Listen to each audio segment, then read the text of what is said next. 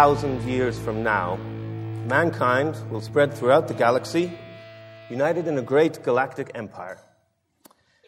That is the premise behind the Foundation series of books by the science fiction author Isaac Asimov. Asimov introduces a character named Hari Seldon into this speculative future version of the Roman Empire in space. Seldon creates the science of psychohistory. Psychohistory depends on the idea that while one cannot foresee the actions of a particular individual, the laws of statistics, as applied to groups of people, could predict the general flow of future events.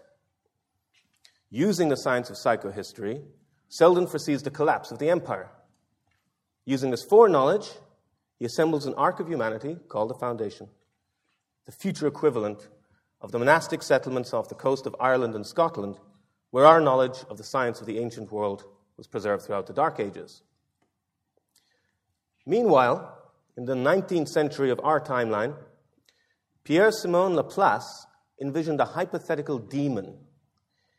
If it knew the precise location and momentum of every atom in the universe, then it could use Newton's laws to reveal the entire course of events, past and future. But singularities are a thorn in the side of Laplace's demon. If it is possible for information to be destroyed upon venturing beyond the event horizon of a black hole, as the cosmic censorship hypothesis formulated by Roger Penrose seems to suggest, then the universe is no longer a closed system.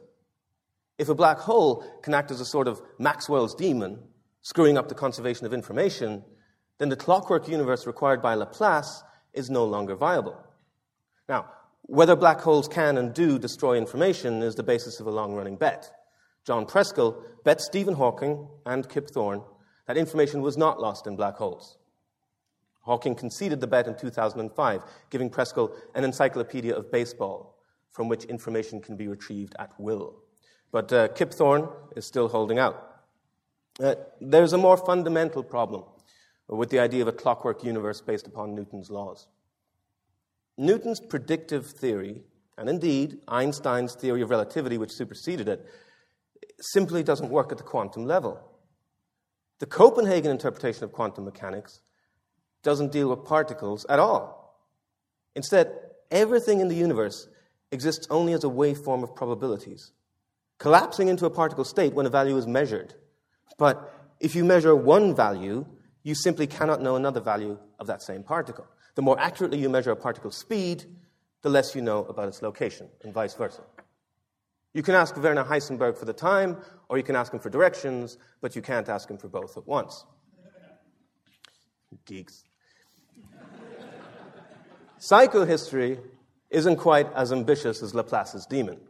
Hari Seldon doesn't need to know the precise location and momentum of every atom in the universe. Instead, he focuses on the tiny subset of atoms that are clumped together to form the ugly bags of mostly water we call human beings. If we know the chain of past and present human events, then can we determine future behavior? Our natural reaction is to rebel against this deterministic approach to human affairs that apparently leaves little room for free will or morality. Though oddly, the very religions that place such weight on individual moral behavior are the same ones to posit deterministic first causes, like original sin. In an inquiry into the nature and causes of the wealth of nations, Adam Smith replaces the religious construct of a predeterministic or interventionist deity with the equally intangible invisible hand. The market will regulate itself, he argues, because people act in their own best interest. Uh, Smith's invisible hand sort of reminds me of Thomas Hobbes's Leviathan. But whereas Hobbes's Leviathan, which is essentially government itself, is a deliberately created construct of society to avoid the natural state of man, nasty, brutish, in short, Smith proposes a policy of non interference in human affairs. Smith's fellow Scotsman Charles Mackay would disagree. In Extraordinary Popular Delusions and the Madness of Crowds, he chronicled the history of popular folly, such as witch hunts, crusades, and economic bubbles, like the infamous Tulip 2.0 mania of the 17th century. Francis Galton, the father of eugenics, would certainly have agreed with Mackay's evidence that the mob can't be trusted to make good decisions. Leave the decision making to your genetically superior betters, he argued. But then experience and evidence proved him wrong. Galton attended a country fair that featured a betting competition. Guess the weight of the ox. Our modern equivalent would be uh, guess the number of jelly beans in the jar. 800 people from various walks of life attempted to guess the weight of the ox. The person with the closest estimate wins a prize. Just for shits and giggles, Galton averaged out all 800 estimates. Now, Galton expected the average result would be way off the mark because so few of the people in the crowd were experts in the meat industry. In fact, he discovered that the average of all the guesses was much more accurate than any single guess. The average estimate was 1,197 pounds. The ox weighed 1,198 pounds. Galton had stumbled upon the phenomenon of the wisdom of crowds, so named by James Surowiecki in his 2004 book. Now, Surowiecki proposes a number of factors required to make a crowd wise rather than mad. One, a large enough crowd. Now, Hari Seldon would have an excellent sampling with his galaxy spanning pool of actors. Two, diversity of opinion. A crowd made up entirely of experts is as useless as a crowd made up entirely of amateurs. Perhaps even more useless. Experts are very bad at estimating their own fallibility. And three, independence of opinion. If everyone's guesses are visible to everyone else in the crowd, the crowd will soon descend into a cascading feedback loop of imitation. To see the wisdom of crowds in action, just watch Who Wants to Be a Millionaire and wait for a contestant to use the Ask the Audience card. Smith's invisible hand and Surowiecki's wisdom of crowds only work in the aggregate. They attempt to predict the behavior of groups of people, but they make no claims about predicting the actions of any one person. Now, this way of studying something only by observing its aggregate effects runs counter to the usual scientific method of reductionism, breaking something down into its smallest constituent parts and studying those parts in order to better understand the larger system. Here we have the opposite. But there is a scientific precedent. If you want to study the diffusion of gas, it does you no good to study individual gas particles. At the atomic level, particles display the random movements of Brownian motion. There's no way of predicting the future behavior of any single particle. But it is entirely possible to predict how a gas will diffuse to fill a container. There is no intelligence, no invisible hand, no wisdom of particles behind the diffusion process. Instead, it is raw probability that makes possible the aggregate prediction of randomly moving particles. Emergent behavior can be found throughout the natural world at multiple scales. Consider the slime mold. Slime mold cells are ridiculously simple life forms with no brains. Yet when times are hard, they gather together to form a single entity, a slime mold that's slug like and can move, forage, and even traverse a maze. It may be that this is how complex life emerged on our planet, not through the appearance of a smarter protein one day, but by lots of dumb proteins acting together. The neurons in our brains are relatively simple clumps of cells. But when enough of them are put together in a lump of gray matter, consciousness emerges. There is no single neuron in charge of consciousness. It is the collective action of all my neurons acting in concert that forms the invisible hand we call intelligence. Bees and ants display eerily intelligent group behavior, discovering the most efficient routes to food sources and building complex structures. And don't be fooled by the terminology when we refer to a queen in this context. The queen is little more than a breathing chamber for more ants and bees. Beehives and ant colonies are leviathans without leaders. Shoals of fish move as one. The flocking motions of birds appear so coordinated that it's hard for us to accept that there is no single entity leading the movement. Naturally occurring ecosystems like rainforests and coral reefs display the same emergent efficiency as the unplanned systems of man the growth of our cities, the flow of traffic on our roads, the expansion of the internet, the spirit of the beehive and the ghost in the machine are one and the same. All of these different systems have one thing in common. The individual components of the system, the slime mold cells, the neurons, the birds, the bees, can communicate with one another within the system. They are connected. They are nodes in a network. Until quite recently, networks were thought to fall into one of two categories. Either the nodes of the network were connected in a very structured lattice like way, with every node having the same number of connections, or else the nodes were connected at random. this model of a random graph was proposed by Paul Erdős in 1959, and remember that name. At the time, it was thought that this pattern of random connections would occur in the natural networks of bees, ants, birds, and fish. But the observed emergent behavior just didn't fit the random graph model. If we take a sampling of data from the world and plot it on a graph, we might expect to see a bell curve indicating normal distribution. Take, for example, measurements of height or weight. The measurements will vary, but never by a significant degree.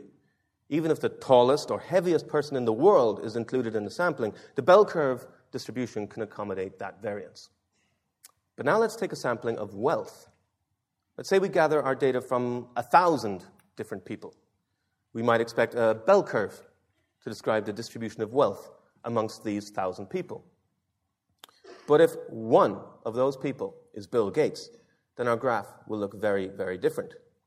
Bill Gates is the statistical equivalent of finding someone who is 10 miles tall.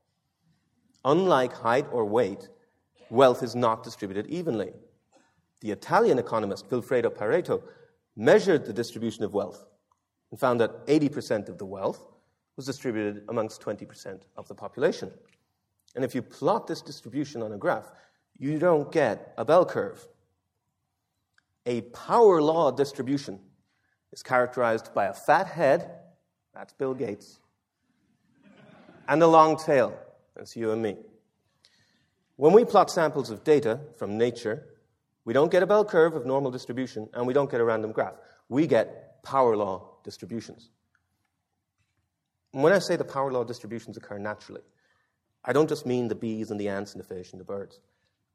Let's say we took a sampling of 100 measurements distance, size, whatever, it really doesn't matter. We would intuitively expect a fairly equal distribution of numbers. There should be about the same amount of numbers between 10 and 20 as there is between 20 and 30 or 80 and 90. We expect these equal ranges to be distributed equally. In fact, what we find is that the first digit is 1 almost one third of the time. Numbers beginning with 9 account for barely more than 4% of the total. This is Benford's law.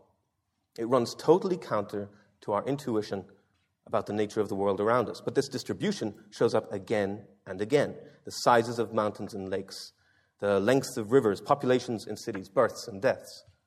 Wherever we might intuitively expect to see a random graph, we instead find a power law distribution. Numbers with a leading digit of 1 are the fat head, the long tail is made up of the lower numbers. Benford's law shows us that not all numbers are created equal. When we examine emergent networks, we find that not all nodes are created equal. Some nodes are more connected than others. If you plot the connections per node on a graph, you get, yep, you guessed it, a power law distribution. Now, networks that exhibit this power law distribution are called scale free networks. The well connected nodes that make up the fat head of the scale free network are the hubs. Most nodes in a scale free network will have very few connections, but an elite monarchy of hubs will have many connections. It appears that hubs form because new nodes in a network exhibit a behavior known as preferential attachment. Basically, a new node in a network is 50% more likely to join a well connected node than a less connected node. The rich get richer. The internet is a scale free network. So is the network of airports that enables the flow of air traffic around the world. Think of an airport as being defined by the number of routes it offers. These routes are the connections. Most airports are small, offering a limited number of routes. But just occasionally you get a monster like Heathrow, responsible for a disproportionately large number of routes. Hubs are both a strength and a weakness of scale free networks. Because most nodes in a scale free network are relatively unimportant, removing a node won't affect the overall efficiency of the network. Shutting down Shoreham Airport isn't going to upset the flow of air traffic around the world. But if a hub is removed from a network, the network can be crippled. If Heathrow Airport were to shut down, there would be a chaos of cancellations and delays at airports all around the globe. You will have often heard it said that the internet was designed to withstand nuclear attack. It is true that the underlying architecture of the net is remarkably resilient. That's because of its scale free nature. Most attacks on a network, or failures within a network, are random in nature. Because most nodes in a scale free network are relatively unimportant, chances are that an attack or a failure will occur on a fairly insignificant node. But if someone were to make a deliberately tar- targeted attack on the small number of hubs on the internet, then the network would quickly collapse. A lattice like structure would be more stable, with every node having the same number of connections, but it wouldn't be nearly as efficient. We often think of uh, natural networks, like ecosystems, as being stable, but in fact, they exist in a state of self organized criticality. Removing just one species from a food web could cause the collapse of the entire system if that species is a hub. Now, the scale free networks that are of most interest to those of us designing the social web are social networks. The idea that social relationships follow the Pareto principle can strike us as unfair. Entire nations and philosophies have been founded on the principle that we are all equal. But when it comes to our social connections, some are far more equal than others. We all know someone who seems to know everyone, right? Remember Paul Erdős, the originator of the random graph? he was quite an eccentric character. He was a brilliant mathematician of no fixed abode. He spent most of his life living out of a suitcase, showing up on some mathematician's doorstep, crashing on their sofa, and collaborating on writing papers with them. Because he traveled so widely and collaborated so much, the idea of the Erdős number was born. If you were lucky enough to have co authored a paper with Paul Erdős, you would have an Erdős number of one. Just over 500 people have an Erdős number of one. If you co authored a paper with someone who co authored a paper with Paul Erdős, you would have an Erdős number of two, and so on. For mathematicians, the average Erdős number is around four or five, but the Erdős number has spread beyond the field of mathematics. Because Noam Chomsky has an Erdős number of four, and Chomsky is so well connected in the field of linguistics, many linguists can boast an Erdős number. It's Bacon Friday, and I'd like to point out that in the world of entertainment, an actor's equivalent to the Erdős number is the Bacon number. You've probably all played this game. Given a random actor's name, you have to link them to Kevin Bacon. If someone appeared in a film with Kevin Bacon, they have a Bacon number of one. If they appeared in a film with someone who appeared in a film with Kevin Bacon, they have a Bacon number of two, and so on. As with the Erdős number, the average number of connections is surprisingly small. Kevin Bacon isn't the most prolific actor. What's important isn't the number of films he has appeared in, but the diversity. If sheer number of appearances were all that mattered, then Peter North and Ron Jeremy would be the most significant actors of our time. But because the films they appeared in are somewhat samey, a game of six degrees of Ron Jeremy is going to be quite limited. And Kevin Bacon isn't the center of the acting world. He isn't even the most well connected actor.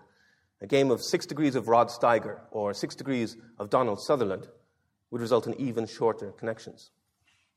Some people have an Erdős number and a Bacon number. The sum of these two numbers together gives you their Erdős Bacon number. Do you remember Winnie Cooper on The Wonder Years? Yeah.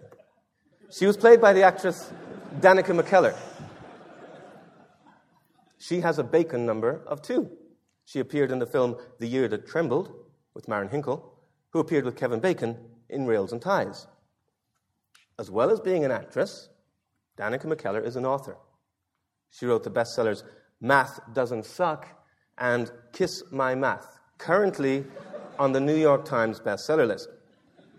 While she was still in college, she co authored a scientific paper with her professor, who has an Erdős number of three.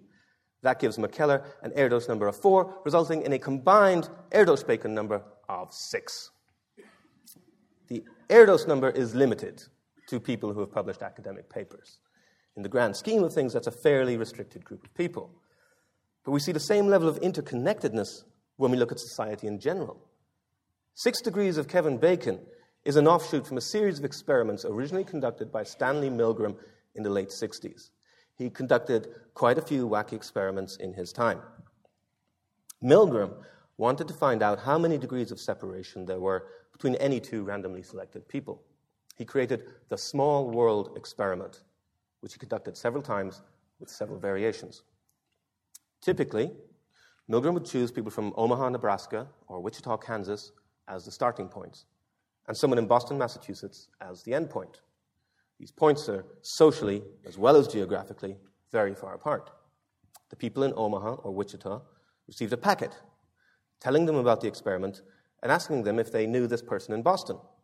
If they did, they forwarded the package directly to that person and the experiment was over. That was pretty unlikely.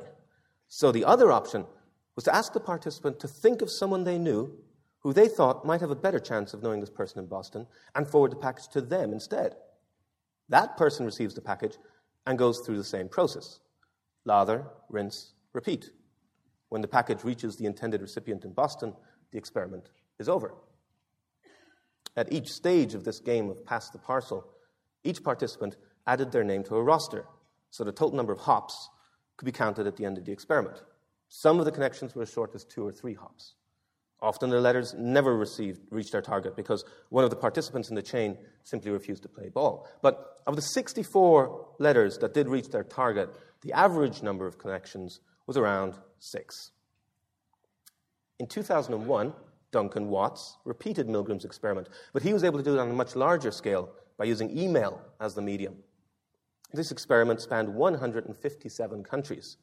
The average number of connections was around six.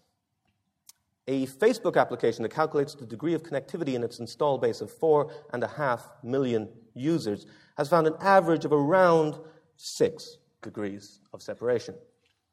Statistical analysis on the 240 million users of MSN Messenger found an average degree of connectivity between users of around six. Our minds rebel against this idea that such vast numbers of people are typically connected by such a small number. It is as unintuitive as Benford's law. That's because we intuitively expect connections between people to be roughly equal. Our minds yearn for a bell curve or a random graph when the world keeps showing us power laws. Our moral center tells us that everyone has value, but experiment shows that when it comes to social networks, some people are more valuable than others. Just as some nodes in a network are an order of magnitude more important than others, the importance of connections can vary. We all have social ties that we would consider to be very important. our connections to our immediate family members, perhaps a handful of people we would consider best friends forever.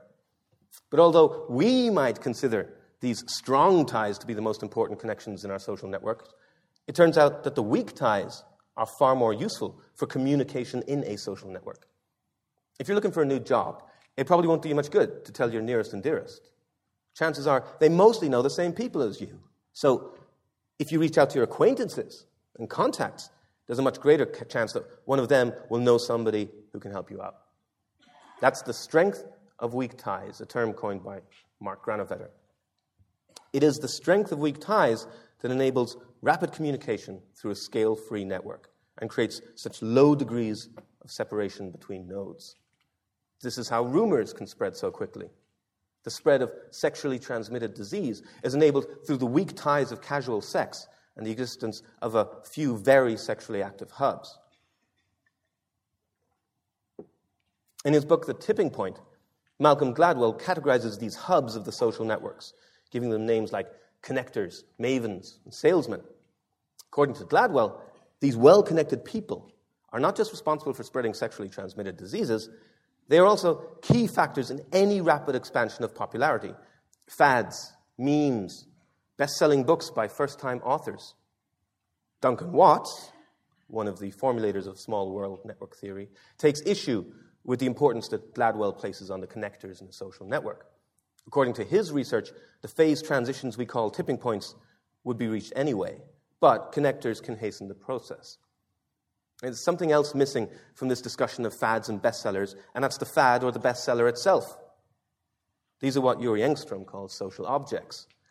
Still, even though Gladwell doesn't put much weight in social objects, concentrating instead in the power of hubs and the strength of weak ties, he makes a compelling case by recounting many stories of products and services that exploded in popularity. And you can usually find a tipping point in the business section of your local bookshop. The implication is clear. Buy this book, absorb these stories of success, and if we can understand the secret to their success, you too can engineer the next big thing. Gladwell is offering a kind of psychohistory light. Laplace's demon writ small. But all of the success stories recounted in the tipping point have one thing in common. They all occurred in the past. There is no prediction of future trends. A black swan is an unpredictable event with large consequences, like, say, a fad, a meme, a best selling book by a first time author, or any unexpectedly successful service or product. It's quite likely that every single success story recounted in the tipping point is actually an example of a black swan. Now, a black swan is characterized by three qualities. One, it cannot be predicted in advance. Two, though the causes of a black swan might be small, the effects are large. And three, once a black swan has occurred, we retroactively explain its appearance and treat the event as though it were predictable. The attacks on the World Trade Center on September 11, 2001 are a classic example of a black swan. But Harry Potter and the Da Vinci Code are equally good examples. They came out of nowhere, had a huge impact, and now we like to fool ourselves into thinking they were inevitable. Tipping points and black swans are basically the same thing. They are the fat head of power law distributions. Bill Gates is a black swan of wealth, while the rest of us are down in the long tail. He's up in the fat head. Most authors in the world form the long tail of publishing, with just a few black swans like J.K. Rowling and Dan Brown experiencing the tipping points that put them in the fat head. The existence of black swans sounds the death knell for psychohistory. In fact, in the Foundation series of books, Hari Seldon's plan unravels when a black swan known as the mule is introduced into his universe. The idea of the black swan was put forward by Nassim Nicholas Taleb in his book of the same name. It's a terrible book, very badly and smugly written, but it does contain a napkin's worth of useful advice. While we cannot predict black swans themselves, it is a certainty that black swans will occur. Once we know that events are distributed according to a power law, not a bell curve, we can stop fooling ourselves into thinking that we can predict the unpredictable. So, where does that leave us designers of the social web? Our task is to construct scale free small world networks. We know that when these networks grow, they will exhibit emergent behavior. But we also know that because the growth of these networks depends on hubs formed by tipping points, black swans, in other words, they are unpredictable. Well, we can learn from the wise words of Donald Rumsfeld. There are known knowns. There are things that we know that we know. There are known unknowns. That is to say, there are things that we know we don't know. But there are also unknown unknowns. There are things we do not know we don't know. What a Zen master. he is absolutely right. We are very good at fooling ourselves into thinking we understand how events unfold. We see patterns in the past, and we think that these patterns can be used to predict the future. We all have a little bit of Hari Seldon in us. Here's a simple example of retroactive pattern matching, one that I've heard far too often. MySpace is a successful social networking site. MySpace is fugly. If I make a fugly social networking site, it will be a success.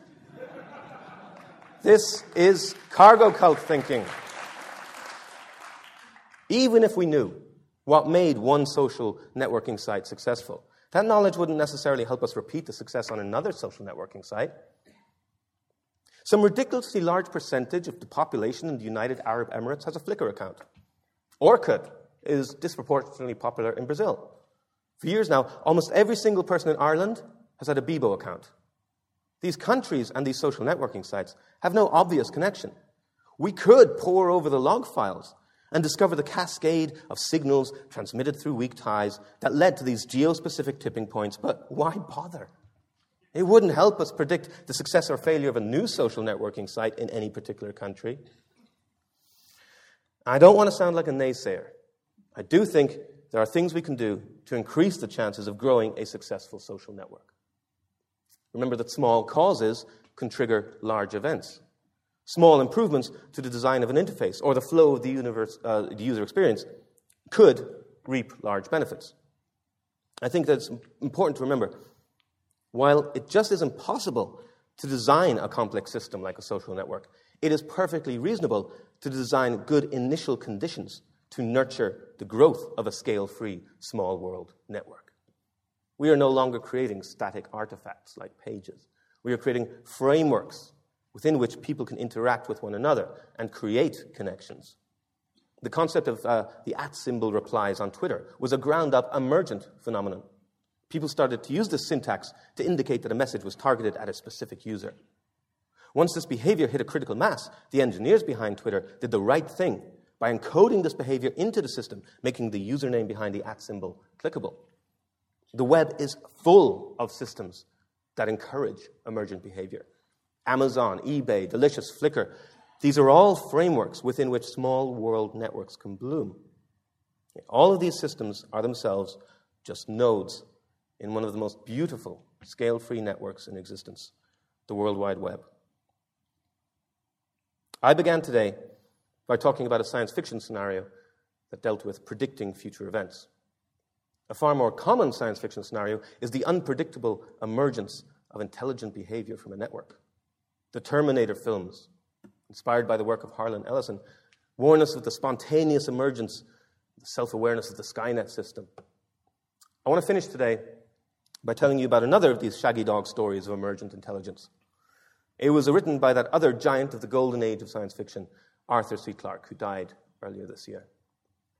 He wrote a story called Dial F for Frankenstein. And a tip to science fiction authors hoping to write timeless stories don't include device specific interface details like dial in your titles. In this story, the world's separate computer networks are linked together by satellite. Suddenly, every phone in the world starts to ring. It is the birth cry of a new intelligence.